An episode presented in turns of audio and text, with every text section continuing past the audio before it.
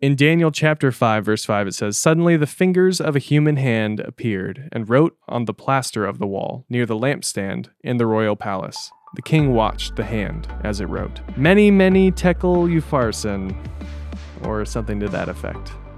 This is day 9. Welcome to the Journey Through Daniel podcast, where every day we set aside space in our lives to experience God's Word. Together, we'll discuss the content and meaning of each passage and how the book of Daniel can help us understand more about who God is and the story He's writing for each of us every day. Welcome back to day nine of the Journey Through Daniel podcast. My name's Tyler. I'm here with Brendan Lang Hey, hey. and Stephen Kelly. Good to be back with you. I have a question for you. Today's a little bit of a questionable day when it comes to mischief. Seems like somebody's being pranked. I'm curious, what's the most mischief you've caused, Brendan? I The feel like most- Iowa, you've probably like gone cow tipping or Cow tipping is not a thing. what? So they talk about how cows sleep standing up and you can go push them over. I have never seen a cow sleep standing. I trust you completely. they lay down. Is it like a different kind of cow that maybe sleeps, like a Texas cow or It's po- something? Seems like that's something they do in Texas. I mean, it's possible. I feel like it's more a legend than real, but That's fair. obviously it came from somewhere. I've never seen it. But you Never have, have you experienced like caused any mischief? Like, what's the most mischief you've how, how mischievous? I'm just curious. What examples did you give? You talked about I've never done graffiti. Or like vandalize anything. I mean, No, but my name is inscribed in a wall at my college. how'd you do Like I said, Brent- like in, in a It wasn't me, that's the funny way? thing. Like They- on a plaque. You no, so my award? buddies pinned it on me. Like they, there's this Oh. classroom. It says on the wall, Brendan Lang was here, date and everything. Oh, that's great. But you didn't. no, do it wasn't me, but someone took a picture and sent it to you. me. I was like, so That's fair. What about Yeah. you, Stephen? Have you vandalized Man, anything? I, I plead the fifth, man. I- I'm sorry. this is not safe for you. yeah. Yeah, I mean, I've done harmless pranks. Most of them are harmless. In college, I set off a dry ice bomb. So, like, our dorms, the two guy dorms at our college were like L's that were facing each other. Mm-hmm. So there's like a corridor between them. And I had, had done a theater production. I had dry ice left over. So we made some dry ice bombs, which is just like, I'm not going to tell you how to do it, but it's very loud when they go off and they're like pretty harmless. So we set one off at like 11. We just tossed it out a window between in this corridor. And like the baseball team from the other dorm like came up with like bats and they were like, who did this? And like, that was a fun moment. I don't know that I've ever fessed up to that because we all went back to our rooms and acted like we didn't know what was happening. Mm. But I have a few moments like that in college, actually. But college is like right for that. Well, we've got some vandalism happening today. Seems like a disembodied hand found its way into some plaster. that's a good way to put it. I'm intrigued, a little confused. We should talk about that disembodied part. It's kind of interesting. All right, let's do it. Let's get started with the commentary for today. Day 9 The Hand of Power. Daniel 5 introduces us to a new ruler in Babylon named Belshazzar. The chapter begins with Belshazzar hosting a banquet.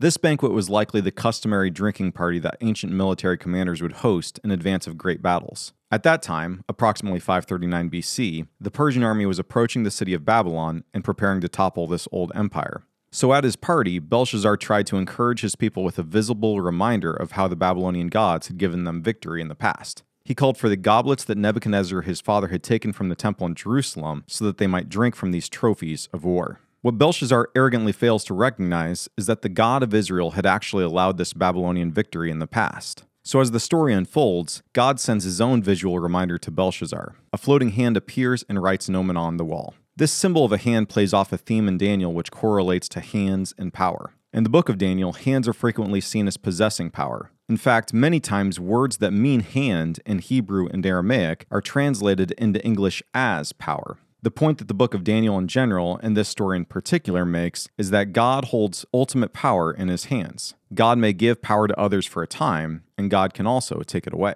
This omen may have been written for Belshazzar, but it should continue to speak to us today. In our independent and individualistic culture, we like to believe that we are in control, that power resides in our hands. The truth is that any power we have, really anything we have, comes to us by the permission of God. God may set power in our hands, but God can also take it away. With the power we have, we should walk humbly before God and work to bring justice on earth.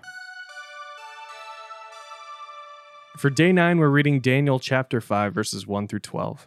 King Belshazzar gave a great banquet for a thousand of his nobles and drank wine with them. While Belshazzar was drinking his wine, he gave orders to bring in the gold and silver goblets that Nebuchadnezzar, his father, had taken from the temple in Jerusalem, so that the king and his nobles, his wives, and his concubines might drink from them. So they brought in the gold goblets that had been taken from the temple of God in Jerusalem, and the king and his nobles, his wives, and his concubines drank from them. As they drank the wine, they praised the gods of gold and silver, of bronze, iron, wood, and stone. Suddenly, the fingers of a human hand appeared and wrote on the plaster of the wall near the lampstand in the royal palace. The king watched the hand as it wrote. His face turned pale, and he was so frightened that his legs became weak and his knees were knocking. The king summoned the enchanters, astrologers, and diviners. Then he said to these wise men of Babylon Whoever reads this writing and tells me what it means will be clothed in purple and have a gold chain placed around his neck, and he will be made the third highest ruler in the kingdom. Then all the king's wise men came in, but they could not read the writing or tell the king what it meant. So King Belshazzar became even more terrified, and his face grew more pale. His nobles were baffled. The queen, hearing the voices of the king and his nobles, came into the banquet hall. May the king live forever, she said.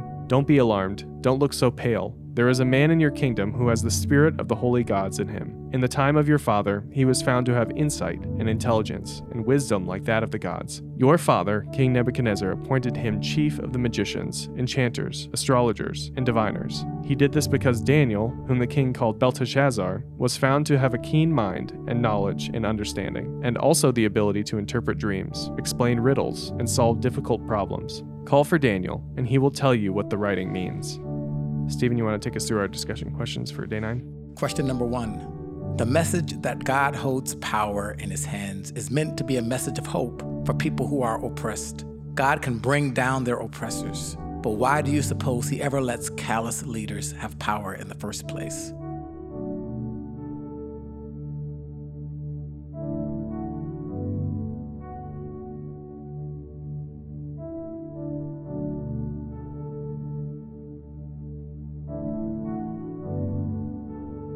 Question number two How does the message that God holds power in his hands speak to you in your present situation? Is it a message of comfort, a word of warning, or both?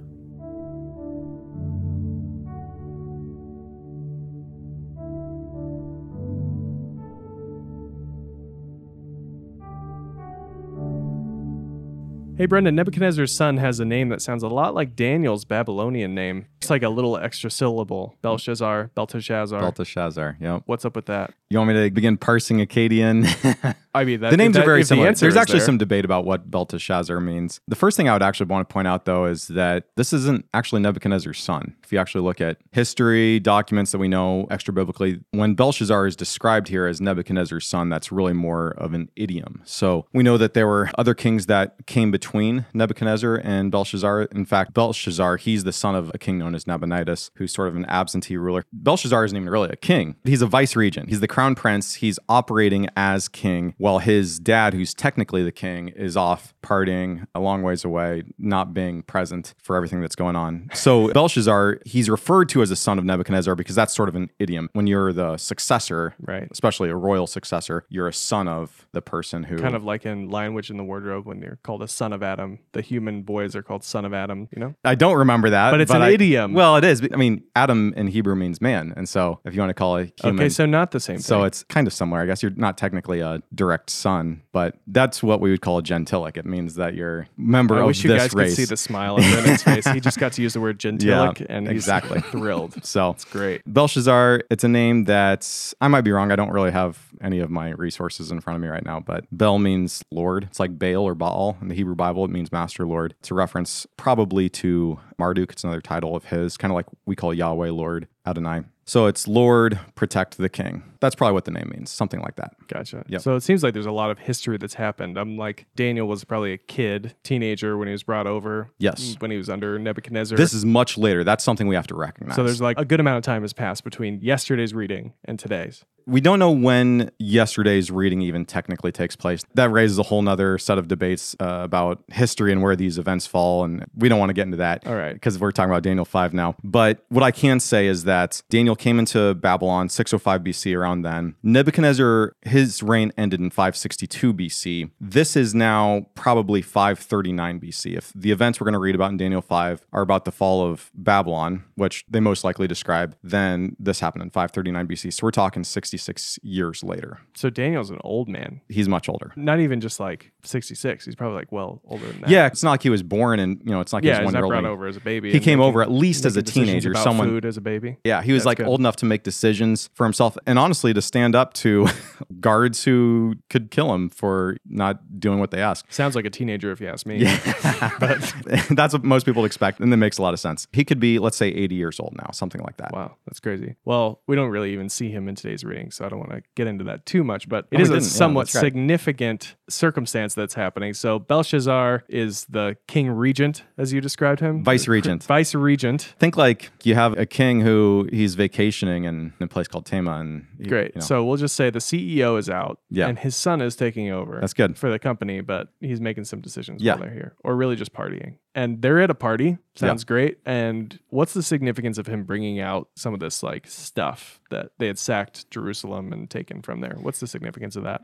The way I understand it, at least, is could be that this is just a party and he's grabbing stuff that looks good and showing it off to all his buddies, his nobles. But it could be that this was, again, a momentous banquet. It's not just like a party for the sake of a party. We know that very often in ancient history, kings on the eve of battles or with battles approaching, major wars approaching, they would host banquets, oftentimes long banquets, where they'd invite in nobles, all their allies, people like that, and sort of prepare, you might say, for this war that was going to take place.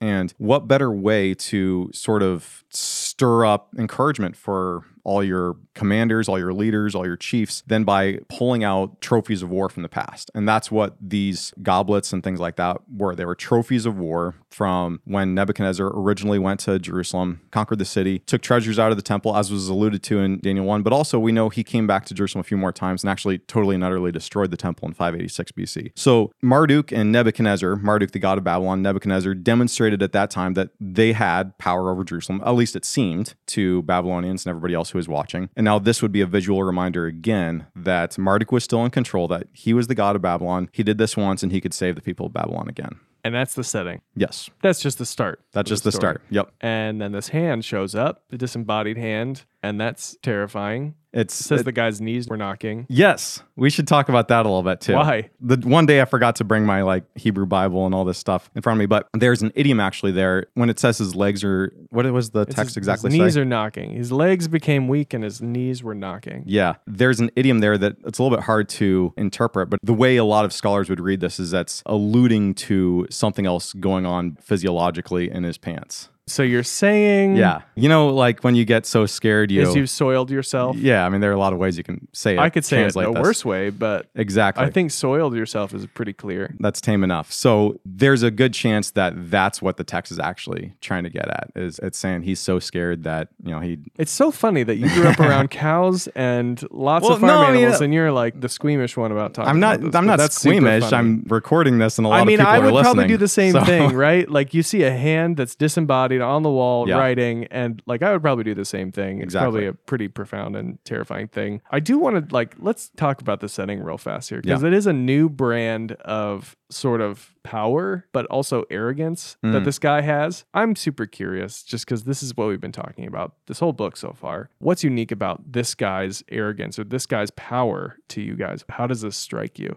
You know, I mean, I think he's a chip off the old block. Once again, summoning the men to interpret his dream. I mean, one curiosity in this whole thing, mm. you know, it was the woman in the story who kind of had any kind of common Yeah. sense and said, Hey, hmm. remember that guy?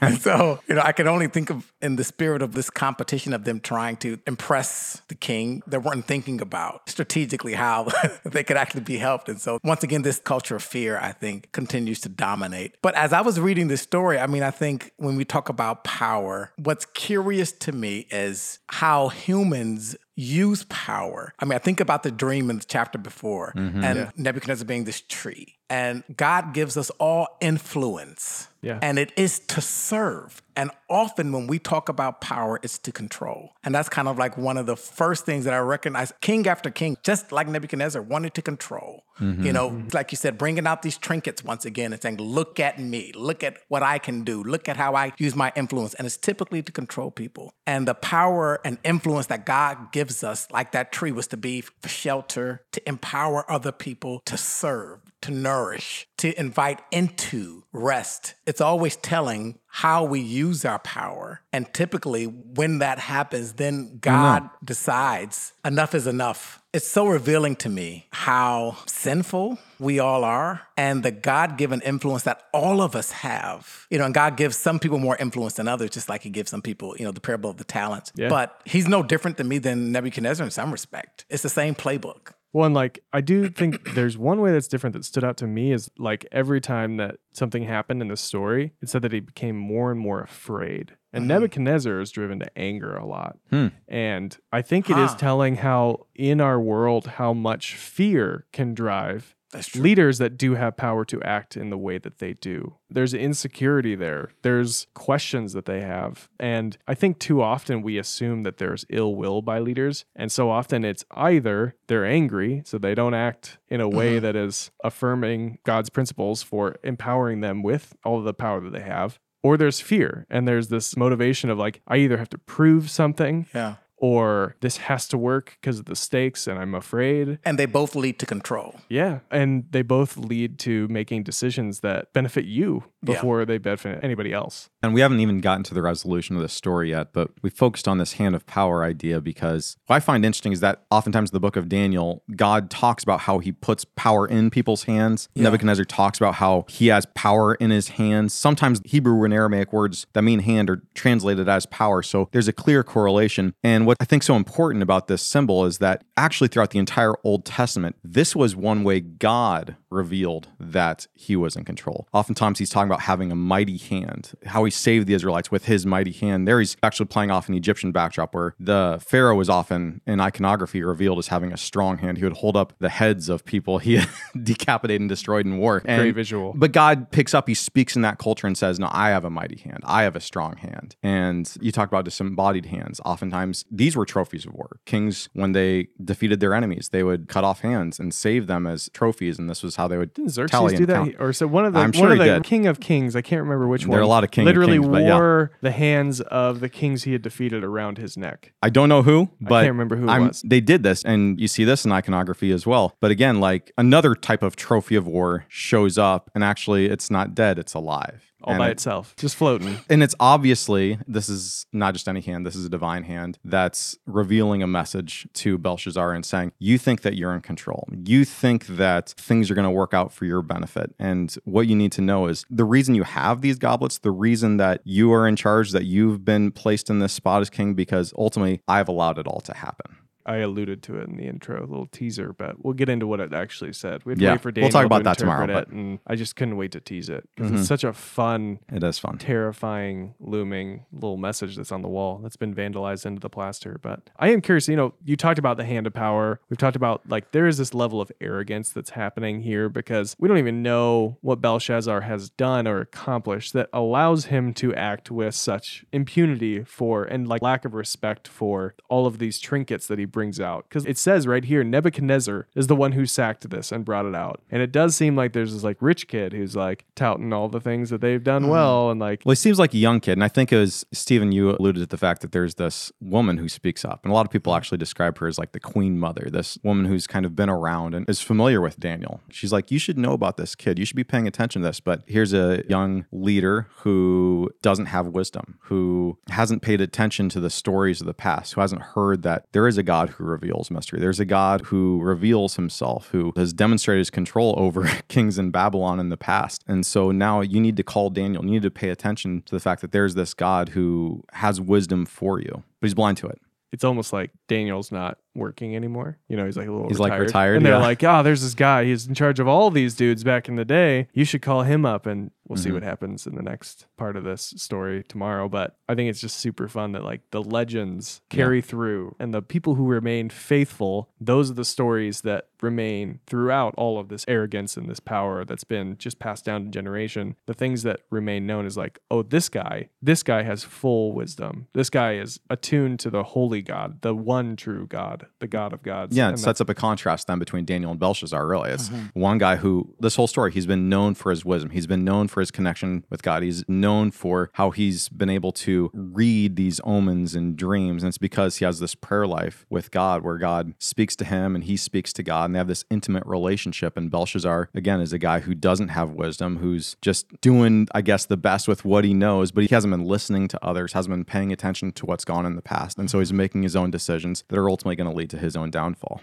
Yeah, the contrast cannot be like overstated too. You've got somebody who served under the king and served faithfully to God, and he's the one who has wisdom and not really power. And then you have the person who has power and no wisdom. So it begs the question, you know, where does power actually come from? Because these people who are actually in power cannot proceed in any of these stories without the wisdom. Yeah, and there's a line that's used. It says in verse 10, the queen comes in, may the king live forever. We talked about this yesterday, this idea that oftentimes people greeted kings this way. And what's ironic, I guess, is that Nebuchadnezzar was greeted this way. He's not alive anymore. Nebuchadnezzar's successors, we can assume, were greeted this way. They're not around anymore. They haven't lived forever. And yet Daniel somehow has actually surpassed all these kings. He's Because He's he's a vegetarian. maybe he's got a good diet. Yeah, he's not eating the king's food. That's Yeah. why. Again, he's a captive. He's an exile who's been forcibly carried into this land. And yet, somehow, in these governments, he's been able to outlast all these kings. You mentioned that question, where does power come from? Hmm. And, you know, I'm still processing out loud, but I think we kind of cut ourselves off at the foot or we limit our ability to influence when, to your point, either from anger or fear, we focus on self. You know, I was reading with our staff today Proverbs 2. It says, For the Lord gives wisdom. Hmm. From his mouth comes knowledge and understanding. He holds success in store for the upright. And I think about Daniel. He's a shield to those who walk as blameless, for he guards the course of the just and protects the way of his faithful ones. And so he's doing all this for the upright, the blameless, the just, and the faithful ones. you know, and so I think this fear and anger diminishes our ability to actually influence for good. Yeah. Mm. And it turns us into self centered kind of people who can only think about ourselves. I think that like you see that too. You see that all over society and how that manifests itself, right? It's like when you are able to look past the actions that people have and the power that they lord over others, mm-hmm. you usually can see that stuff. You can see the insecurity, you can see the fear. And that's such a tangible way of us to really empathize with leaders, but also speak to those things Yeah. and gives us context. And that wisdom does give us some power when people try to lord that over us. And, you know, there's this question that you read today, Stephen, and I've been liking answering these questions more and more on here because, you know, we're asking other people to answer them on their own. And I think that everybody can answer these a little bit differently, but I'm curious how you guys would answer. How does the message that God holds power in his hands speak to you in your present situation? That can be like in society, this can be like personally. Is it a message of comfort, a word of warning, both? These are big questions to ask because depending on our day or our week or our interactions, this could mean very comforting things. It could also mean very devastating things. I'm curious how this is present for you guys. This has been a hard week for me for a lot of reasons. There's a lot of just difficulties. I've got family members who are really sick with COVID. You know, we have these debates going on. Again, we're reading this and we're talking about this six weeks before. Yeah, we've named Uh, that this is we the are doing this yeah. well before the election, Yeah. and this is airing after the election. So Exactly. And it just seems like there are a lot of things changing around us. And I think that the message that God holds power in his hands is, as we've been talking about, at least for me, it's a message of hope. It's encouragement that God sees how this is all going to shake out. God sees the future. God understands what path he wants to lay before me. And so I'm going to trust him. I'm going to lean on him and recognize that because he's in control, if I'm faithful to him, he's going to give me victory in the end. I may not see it now. I may not see it in a few months. I don't know when I'm going to see it, but I know that if I'm faithful to him, he's going to be faithful to me. And so I'm going to trust him because he's the one that's ultimately in control. Amen to that. I mean, I think for me, I in some ways almost redefine like what is power. And I think because I believe that God holds power, once again, how did Jesus himself embody power as he walked this earth? He used it to love, to serve, to invite people in. And so that kind of invitation is always available to us. I always have an opportunity to use my power. Now, it may not be in worldly victory, But even in suffering, I can will the power of Christ. Even in defeat, externally, I can serve. As I was praying even last week, I felt like the Spirit spoke to me and said, even in this chaos, you know, I'm thinking of Psalms 23 says, you know, he leads me beside the still waters, he restores my soul. Or Psalms 1, like a tree planted by the rivers of water. You know, mm-hmm. God was saying, you can be proactive even in crisis because I'm your source, hmm. not to defeat someone, but Yeah. to serve, but to love. And so when I think about that, it is comforting to me because in every situation that I encounter, I can be Christ. Mm. I can embody Christ. I can embody love. And I can always do that. And that is victory. It doesn't mean it doesn't come without suffering. It doesn't mean that, you know, everything that I'm praying for is going to come to pass. Yeah, yeah. But there is a peace that's attached to that. That's the rest that Jesus says, Come to me, I will give you rest. That is always available in crisis, in suffering. And I hold on to that truth, even when the outcomes that I'm praying for or even desiring don't line up with the opportunities I have. But I'm like, I can be faithful, I can serve because that's the power that God gives me. And my external circumstances never diminish that opportunity. our pastor Amy said something similar to us in a staff meeting this week. She said, you know, we have the opportunity to be like Jesus in everything that we do, no matter what decision happens, no matter what's going on. But surprise, being a lot like Jesus is a lot harder than you think it is. And I think that that's the hardest part about getting to know the life of Jesus. And this is turned from Daniel to Jesus. And there's a lot of parallels to Yeah. the two. But, you know, the man died in the most humiliating Yes. and sufferable way. And we're called to be like that. Yes. And told his followers, a servant Yeah. isn't greater than his master. Yeah. If they persecuted me, like this is the cost. Yeah. Yeah. This is what it looks like to be a disciple. Yeah. This is what it looks like to follow Jesus. Yeah. We want to raise our hands and know that we're forgiven, but if we really want to truly follow Jesus, we want to give our allegiance to Jesus. It looks like giving away power. It looks like Yeah. not having seats of authority in the kingdom, but it looks like Yeah. getting down on our knees and serving in hmm. the kingdom. Completely agree. I think that there is a piece of this too that the comfort comes from me is like power and wisdom is not mutually exclusive. And in situations when you feel like you are lacking in power, you still have the opportunity Yeah. to receive wisdom and understand. And that's the piece that's coming for me in this hmm. is there's this contrast that is really present in this scripture today and just where I'm at. You know, I've had a tough week too. There's a lot of change happening in this world and for my life personally. And I think the difficult thing is to stand in with wisdom and knowing what that wisdom tells you and having to make mm-hmm. tough decisions to be true to that. And it often does look like surrender and it looks a lot like stepping down from power. And like Brendan said, that may be the right decision, may be the wrong decision, but we can have faith that God has ultimate power and his kingdom is going to come on earth regardless of what we say or do. One of the phrases that one of my mentors, her name is Judy, says to me all the time. She said, You be faithful and let God be great. Often we feel like we need the power to be great, but God always has the power to be great. If we're faithful, we can trust that if we're faithful, like God protected Daniel, God says, I will be your shield, I will be your fortress. Yes, you're going to suffer like I suffer, but like, let me be great. Let me appoint who I like. This is seasonal. This is for a season. Yeah. You be faithful. And that's something I can hold on to.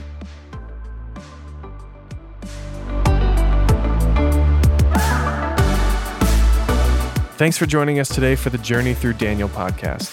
If this is your first time, so glad that you checked us out. To check out even more resources, children and family resources, and ebooks for all ages, visit our Journey page at willowjourney.org. And follow us for updates at Willow Creek NS on Instagram. If you have questions or would like to learn more about the ministries of Willow Creek Community Church, check us out at willowcreek.org. We'll see you next time.